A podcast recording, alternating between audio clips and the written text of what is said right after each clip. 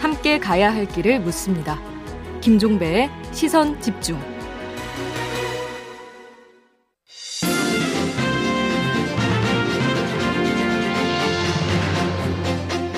자, 매주 목요일에 만나는 슬기로울 정치 시간입니다. 더불어민주당 선대위 정무실장 윤건영 의원 함께합니다. 안녕하십니까? 네, 안녕하세요. 구로울의 윤건영입니다. 네, 의원님. 저 어제 선대위 회의에서 절박, 절박함을 호소를 하셨는데요. 이제 13일 남았습니다. 대선. 네. 위기감을 느끼시는 겁니까? 어, 이번 대선은 1, 2% 차이의 초박빙 선거입니다. 음. 제가 누차 말씀드렸다시피 이런 선거일수록 절박한 쪽이 이긴다. 라는 차원에서 말씀드린 거고요. 네. 선거 운동을 하다 보면 거리에서 많은 시민들이 정말 많은 걱정을 하십니다.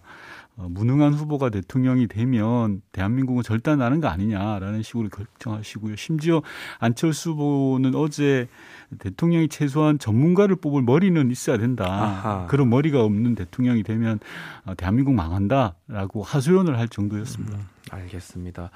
여론조사 보면 지난주보다는 지금 좀 격차가 좁혀지는 것 같은데 지금 판세는 지금 어떻게 보고 있습니까? 어, 말 그대로 초박빙, 초박빙. 혼전 뭐 이렇게 네. 보면 될 것 같습니다. 네네. 붙어 있다. 예. 지난주 같은 경우는 뭐 초박빙 열세다 얘기하기도 하고 했던데요. 근데 여론조사라는 건 네. 당일 당일 하루치를 볼 건 아니고요. 흐름을 봐야 되는 건데 네.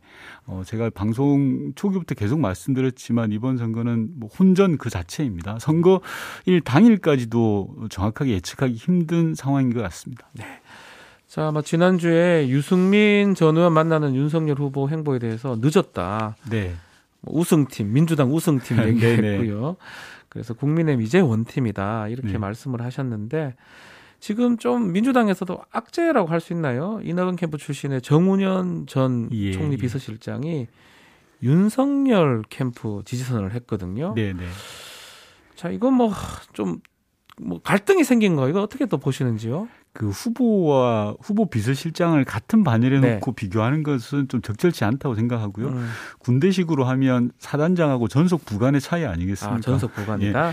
더욱이 유승민 후보님 같은 경우에는 석 달 만에 처음으로 나타나서 하루 선거운동을 하셨는데요. 네. 쉽게 말하면 90일 동안 하루 하신 겁니다. 음. 그러니까 하루 하신 이후에 6일 동안 또 잠잠하세요. 제가 추측해 볼 때는 당원으로서의 기본 도리를 하시겠다라는 수준인 것 같고요. 네. 또 홍준표 후보님 같은 경우에 신문 지상에서는 어, 대구시장에 관심이 있다라는 보도들이 막 나오더라고요. 네. 그리고 선, 어, 일각에서는 선거 운동이 아니라 어, 대, 자기 정치 하시는 거 아니냐라는 이야기가 있고요. 반면에 민주당이 이낙연 총괄선대위원장님 같은 경우에는 꾸준히 일다 하시면서 음.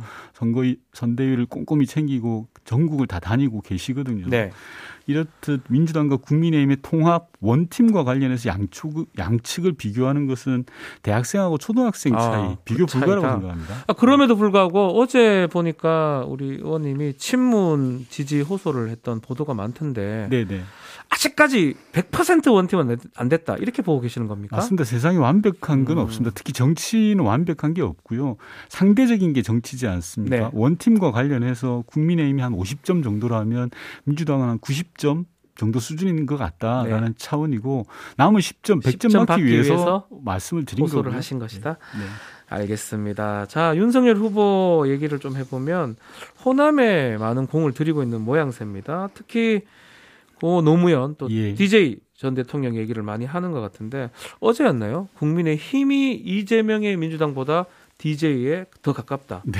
이렇게 얘기했는데 어떻게 이런 전략 먹힐 것 같습니까? 어떻습니까? 한마디로 지나가는 소가 웃을 이야기고요. 아... 우선 염치 없다는 말씀을 좀 드리고 싶습니다. 예. 국민의힘에서 어떻게 그런 말씀을 하실 수 있는지 음. 예를 들어서 김대중 대통령이 노벨상을 수상하려고 하실 때 현지에 가서 반대 로비를 했던 세력이 국민의 힘이지 않습니까? 네. 노벨상 위원회조차도 아니 이런 곳이 어디 있냐. 음. 뭐 세계 각국이 노벨상을 서로 받기 위해서 노력을 하는데 여기는 주지 말라고 로비하는 그런 곳이 어디 있냐고 할 정도 있지 않았습니까? 네.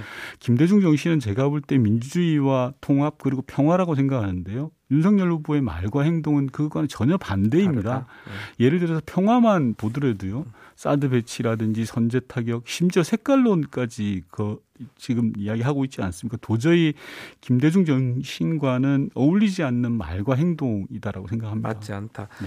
그렇지만 뭐 호남에 계속적으로 국민의힘 또 윤석열 후보가 구애하는 모양새인데 최초 뭐 20%, 네. 25 지금 30%까지 받을 수 있다라고 목표를 수정을 한 걸로 보입니다. 또 강주 쇼핑몰, 복합 쇼핑몰 얘기도 네 하고 네. 있고요. 근데 보면 민주당이나 이재명 후보 이 공약 같은 거는 특히 뭐 TK나 뭐 그 공약은 별로 별로 없어 보여요. 이런 보도는 어떻게 보십니까? 어, 서로 상대 취약 지역에 열심히 하는 것 자체는 전 대단히 음. 뭐 높게 사야 되고요. 더 노력을 해야 될 부분입니다. 다만 그것이 25% 30%라는 숫자 싸움으로 가는 것은 아니다. 네. 말 만들기 좋아하는 그런 식으로 해서는 안 된다. 진정성을 가지고 있어야 된다라고 말씀드리고 싶고요.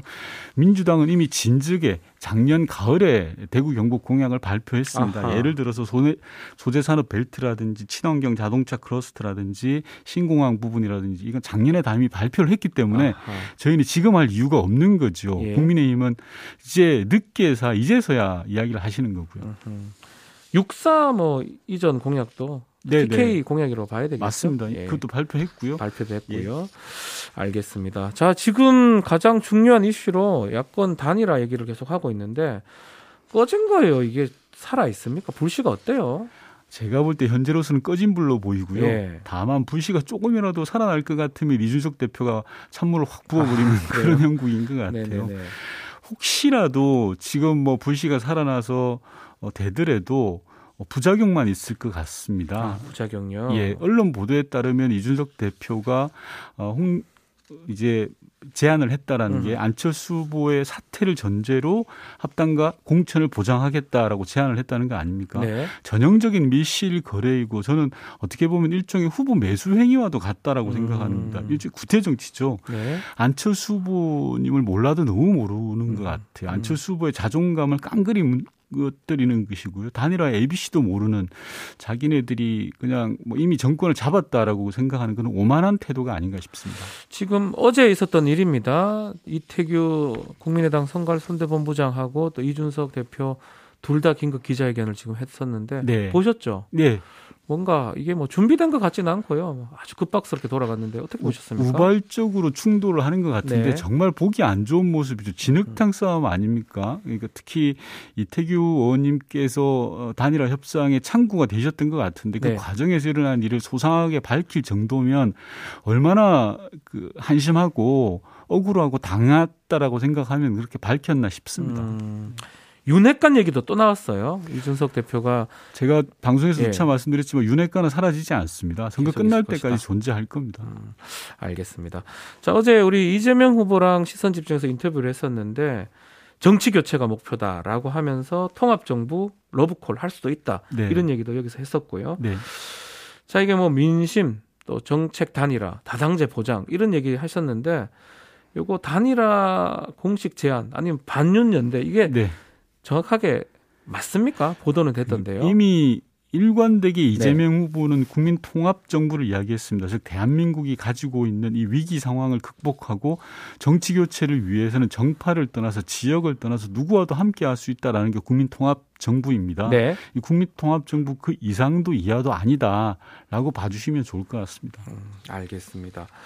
자 녹취록 얘기가 여야 계속 나오고 있는데 대장동 녹취록 관련해서 조재현 대법관 네. 어제 기자회견을 열었습니다. 자기는 아니다. 네. 또 TV 토론에서 실명이 거론됐다는 점 상당히 아쉬웠다 비판을 했는데 그래서 이거 좀 어떻게 보고 계시는지요? 전 이번 사건은 한마디로 윤석열 게이트라고 생각을 합니다. 네. 정치적 공방이 벌어지면 가장 중요한 것은 팩트를 쫓아가는 겁니다. 네. 우선 뭐 지금 논란이 있긴 합니다만 현재까지 가장 핵심 논거가 녹취록 아닙니까? 그렇죠. 녹취록에 등장하는 의미 있는 이야기는 모두 대부분 윤석열 후보뿐입니다. 음, 음. 즉 내가 가진 카드면 윤석열은 죽는다. 네. 또 봐줄 수 없다 등등 등장인물 자체가 윤석열 후보이고요. 두 번째로는 비리 비리 의혹 사건에서의 가장 중요한 것은 돈의 흐름 아니겠습니까? 돈이죠. 예. 대장동 사건을 통해서 이득을 본 사람이 누구냐? 아들을 통해서 50억을 받은 전 곽상도 의원 그리고 윤석열 후보의 부친 같은 경우에는 김만배 씨의 누나에게 집을 팔았죠. 네. 즉 금전적 이득을 누가 받는지를 보면 그 실체는 밝혀질 것이다라고 생각을 하고요. 네. 아울러 어제부터 또 새로운 비리가 또 나오기 비리 의혹이 나오더라고요. 삼부토건 관련해서 아, 예. 삼부토건의 후계자가 으흠. 윤석열 후보가 파주 운정지구의 수사 봐주기 의혹 있다라는 네. 취지로 이렇게 언론 보도가 됐던데요. 뭐 아직 이건 언론 보도 수준이니까 저는 대선 후보라면은 대선 후보답게 진실을 그냥 명명백백하게 밝히면 좋겠습니다. 네. 네가티브로 갈 일은 아닌 것 같고요. 아니면 아니다. 기면 기다라고 당당하게 좀 밝혀주시면 좋겠다라는 말씀드립니다. 자, 지금 이재명 후보한테도 좋지 않은 또 그런 내용들이 있는데 어제 국민의힘이 김문기 성남도시개발공사 처장의 친분을 입증할 사진 자료, 네네. 동영상 같은 것들을 공개를 했습니다. 이건 어떻게 봐야 됩니까? 직접 유족 그 장난이 네. 와서 했던 것 같은데요. 우선 돌아가신 분과 남겨진 가족들에 대해서 안타깝고 죄송한 마음입니다. 네. 더욱 이제 그분이 남겨놓은 유서를 보면 본인이 잘못이 아닌 것까지 책임을 져야 한다는 그런 억울함이 있지 않습니까? 네. 대규모 개발 사업에 따르는 개발 이익 환수 부분을 실무자의 책임으로 돌리는 건 저는 온당치 못하다고 생각합니다. 법과 제대로 제대로 정비하지 못한 것, 특히 대장동 사업에 있어서 개발 이익 환수 부분을 제대로 정비하지 못한 것은 온전히 우리 정치의 책임이고 정치권의 네. 책임이죠. 특히 음. 국민의힘은 그런 말씀을 할 자격이 저는 없다고 생각하는데요. 네. 대장동 사건의 개발이익 환수를 막았던 게 저는 국민의힘이라고 생각을 하고요. 네. 특히나 불행한 일을 정쟁에 활용하는 정쟁의 소재로 활용하는 국민의힘은 여전히 좀 반성을 못하신 것 아닌가라는 말씀 드리고 싶습니다. 알겠습니다. 자 우상호 총괄선대 본부장이 이런 얘기를 했어요. 단언컨대 윤석열 후보는 김건희 주가 조작으로 낙선할 것이다 이렇게 네네. 강하게 얘기를 했는데 이 얘기는 사실은 좀 오래 전부터 나왔던 얘기인데 네. 좀 오래 샜다는 얘기도 있고 해묵은 거 아니냐 얘기도 있는데 민주당이 지금 총력전을 좀 벌리는 모양새거든요. 해묵은 것이 아니라 그동안 네. 잘 감추고 잘 아. 숨겨져 왔다라고 보시면 될 것 같습니다. 새로운 사실이 드러나면서 예. 주가 조작의 실체가 드러나는 것으로 저는 이해를 하고 있고요. 음흠. 우선 그동안 주가 조작은 없었다라는 윤석열 후보의 거짓 해명이 속속 밝혀지고 있다고 생각합니다. 네. 두 가지가 있었는데요. 주가 조작 시기에는 거래 자체가 없었다라고 윤석열 후보가 이야기하시지 않았습니까? 네. 그런데 거래를 한 것으로 지금 드러나고 있는 정황들이 있고요. 두 번째는 4천만 원 정도 손해를 봤다라고 했는데 실상은 9억 정도나 차익을 남겼다는 언론 보도가 있지 않습니까? 네. 통상적으로 주식 거래를 하시는 분들은 계좌를 하나 가지고 한두 개 정도로 운영을 하지 김건희 씨는 사용한 계좌가 네다섯 개가 넘 다라고 합니다. 네. 그래서 특히 언론 보도를 통해서 주가 조작에 가담했다는 정황이 계속 나오고 있는 상황인데요. 검찰총장을 하셨던 분이 그러한 내용들을 모를 리가 없는데 음. 그런 거짓 해명을 하셨다는 것은 좀 심각한 문제다. 이 부분은 좀 반드시 짚고 넘어가야 된다라고 생각합니다. 뭐윤 후보 측 얘기 들어보면 아직 문제가 없고 이렇게 얘기를 하더라고요. 네. 결국은 그 거래 시기만 특정해서 그런 거지 전체적으로 봤을 때는 뭐 그렇게 이익을 본 것은 아니다. 그리고 뭐 몇 년간 털었는데 아무 문제 없었던 거 아니냐 이렇게 얘기를 하거든요. 한 가지만 저는 대표적으로 말씀을 드리고 예. 싶습니다. 검찰의 소환 조사에 불응을 아하, 했습니다. 크다. 일반적 으로 생각을 해보겠습니다. 일반 음. 국민이 주가 조작 의혹에 연루가 돼 있다. 검찰에서 부른다. 안 나갈 자신이 있겠습니까? 그것도 한두 푼도 아니고 수십억에 해당하는 주가 조작 사안이라면 네. 검찰이 부르는데 안 간다라는 것은 좀 말이 되지가 않고요. 네. 검찰총장 배우자라는 것이 일종의 면죄부는 아니지 않습니까? 특히나 공정과 정의를 이야기하시는 윤석열 후보로서는 저는 도저히 이해되지 않는 부분이고요. 네. 어, 그렇게 외면 뭉개일 것이 아니라 있는 자료들을 다 밝히면 속 시원하게 밝히면 전 된다고 생각합니다. 자 어젠데요 김진태 국민의힘의 이재명 비리 국민검증특별위원회 위원장입니다. 선관위에 제출된 그 후보 공보물에 허위 사실 있다. 특히 네. 공무원 자격 사칭 전과에 대해서 거짓말했다라고 하는데 네. 팩트 체크를 해주셔야 될 것 같습니다. 말도 안 되는 트집 잡기라고 생각을 아하, 하고요. 예. 만약에 문제가 된다면 선관위에서 가만히 있었겠습니까? 음, 음. 선관위에서 공보물에 실어줄 리가 만무하지 않습니까? 네. 문제가 없으니 공보물에 실렸을 거고요.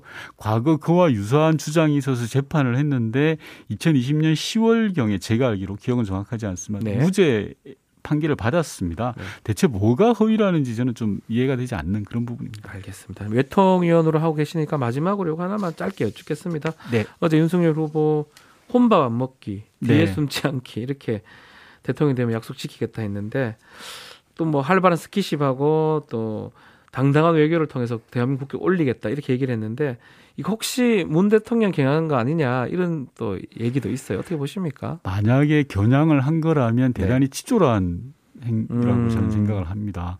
문재인 대통령이 베트남에 갔을 때 베트남 대중식당에서 밥을 드신 적이 있습니다. 그렇죠. 그건 어, 오바마 대통령인가 미국의 대통령과 같은 컨셉이었습니다. 음. 그 나라 현지 국가에서의 식사 어, 아주 유명한 그렇죠. 우리로 따지면 백반집 같은 데를 음. 가신 거죠. 가서 어, 일종의 그 나라의 문화를 존중하고 함께하는 것들을 보여주는 일종의 퍼포먼스입니다. 네. 그걸 그런 식으로 악의적으로 공격하는 것은 뭐 저는 정말 치졸한 정치 공격이라고 봅니다. 알겠습니다.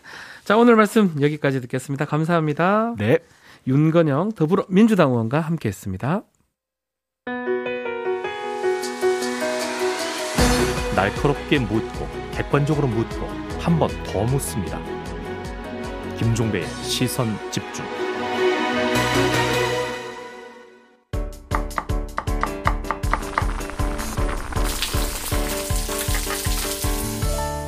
밥상 뉴스.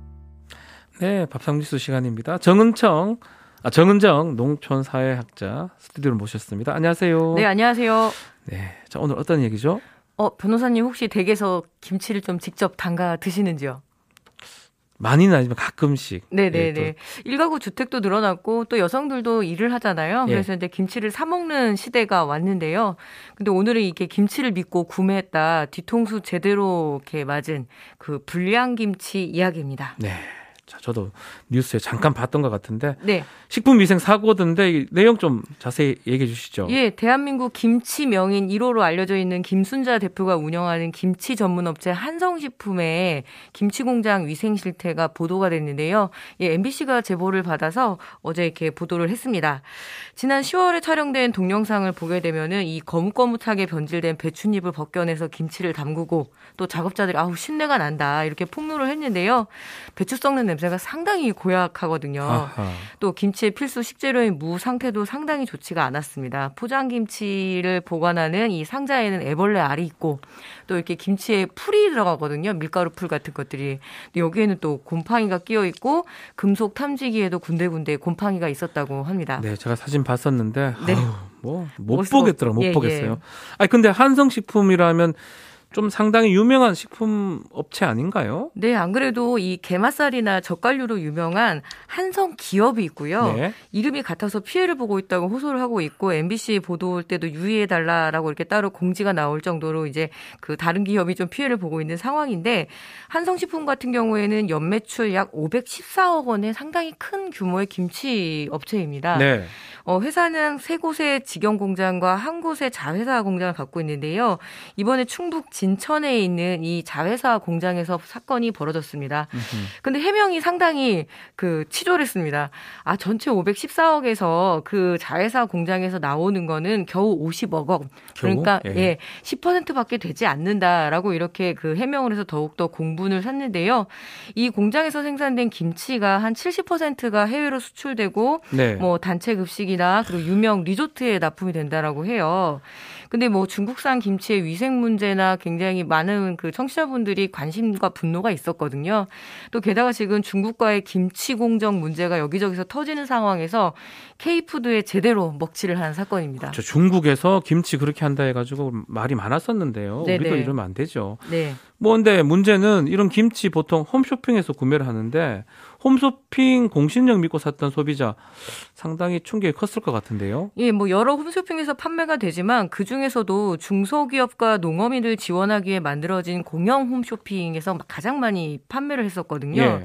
근데 이 홈쇼핑에서 판매한 상품에 대한 신뢰성 문제가 계속 제기되어 왔죠. 많은 수수료를 떼기 때문에 원가를 절감하다가 질이 좋지 않은 상품을 팔아서 몇 번 문제가 됐었는데요. 네. 특히 이 공영 홈쇼핑이라는 어떤 신뢰, 시민들이 갖는 신뢰가 있었는데 이 부분을 무너뜨렸습니다. 그래서 이 음. 책임에서 자유로울 수가 없습니다. 그렇죠. 제가 한번 접속을 해보니까 벌써 이 한성김치 관련한 모든 컨텐츠들을 내렸더라고요. 아. 그 약간 의심스러운 정황이 블로그에 그동안 한성김치를 구매하고 여기에 대한 어떤 후기를 남기잖아요. 근데 이게 재빨리 삭제가 되거나 비공개로 도는 걸 봐서는 아무래도 이 어떤 대가성 바이럴 마케팅의 정황도 음흠. 좀 보이고요. 네. 네. 자, 이 대표가 김순자 씨인데 이 김치 명인 1호다라고 하는데 이 식품 명인 제도 이거는 뭐예요? 예, 뭐 농식품부 사 그 예, 등록하는 사단법인 대한민국 명인협회라는 곳이 있습니다. 예. 이곳의 회원이었고요. 김치명은 1호라는 타이틀을 갖고 있는데 어쨌든 실사는 농식품부가 합니다. 근데 그동안 이 명인제도에 대한 중간 점검들이나 실태 조사가 거의 없었거든요. 네. 그래서 이번에 이 식품 명인들의 업체 운영 실태 조사를 해봐야 하고 이 부분에서는 농식품부도 책임이 자유롭지가 않습니다. 네, 자 해당 공장 지금 어떤 대책을 꾸리고 있는지 좀 살펴주십시오. 예, 뭐 발뺌하던 김순자 대 대표의 그 공식 사과가 있고 네. 공장을 네. 폐쇄하겠다라고 하는데 으흠. 그러면 그 직원들과 그리고 납품했던 그렇죠. 업체들이 또 피해가 연쇄적으로 가잖아요. 으흠. 그래서 그런 부분에 대해서는 책임 있는 경영 태도는 아닌 것 같고요. 네. 예, 식약처에는 지금 한 9시간 동안 현장 조사를 했다고 합니다. 그리고 으흠. 농식품부는 박순자의 어떤 명인 박탈 이야기들을 지금 하고 있고요. 아, 김순자 아, 씨. 죄송합니다. 죄송합니다. 네. 김순자 씨의 그 명인 박탈을 이야기하고 있고요. 네. 그동안 밥상뉴스에서 뭐 던킨 도너츠나 글로벌 기업들마저도 이 식품 위생 관리, 특히 해썹 관리가 제대로 되지 않는다는 지적을 해왔습니다. 그렇죠. 예, 뭐 그때마다 어떤 예산이 음. 부족하다, 실사를 나갈 사람이 없다 이렇게 이야기를 했는데요. 이런 반복적인 사건의 악순환의 고리를 끊는 기회를 이번에는 꼭 삼아야 될 것 같습니다. 다른 건 아니고 또 김치잖아요. 그렇죠. 예, 그래서 어떤 공장 하나 문 닫는다고 될 일은 아니고요. 전반적인 어떤 점검과 계도가 꼭 필요해 보이는 그런 한성 김치의 불량 김치 사건이었습니다. 공익 제보자 지금 이 사진 찍어 보낼 네. 분들도 좀 보호하는 것도 필요하지 않을까 생각이 네, 그렇습니다. 듭니다. 자, 오늘 말씀 여기까지 들어야 될 것 같습니다. 자, 밥상 뉴스 정은정 농촌 사회학자와 같이 했습니다. 감사합니다. 네, 고맙습니다. 박지훈이 진행하는 김종배의 시선 집중 2부는 여기까지입니다. 저는 잠시 후 8시 정각에 다시 돌아오겠습니다. 잠시만 기다려주세요.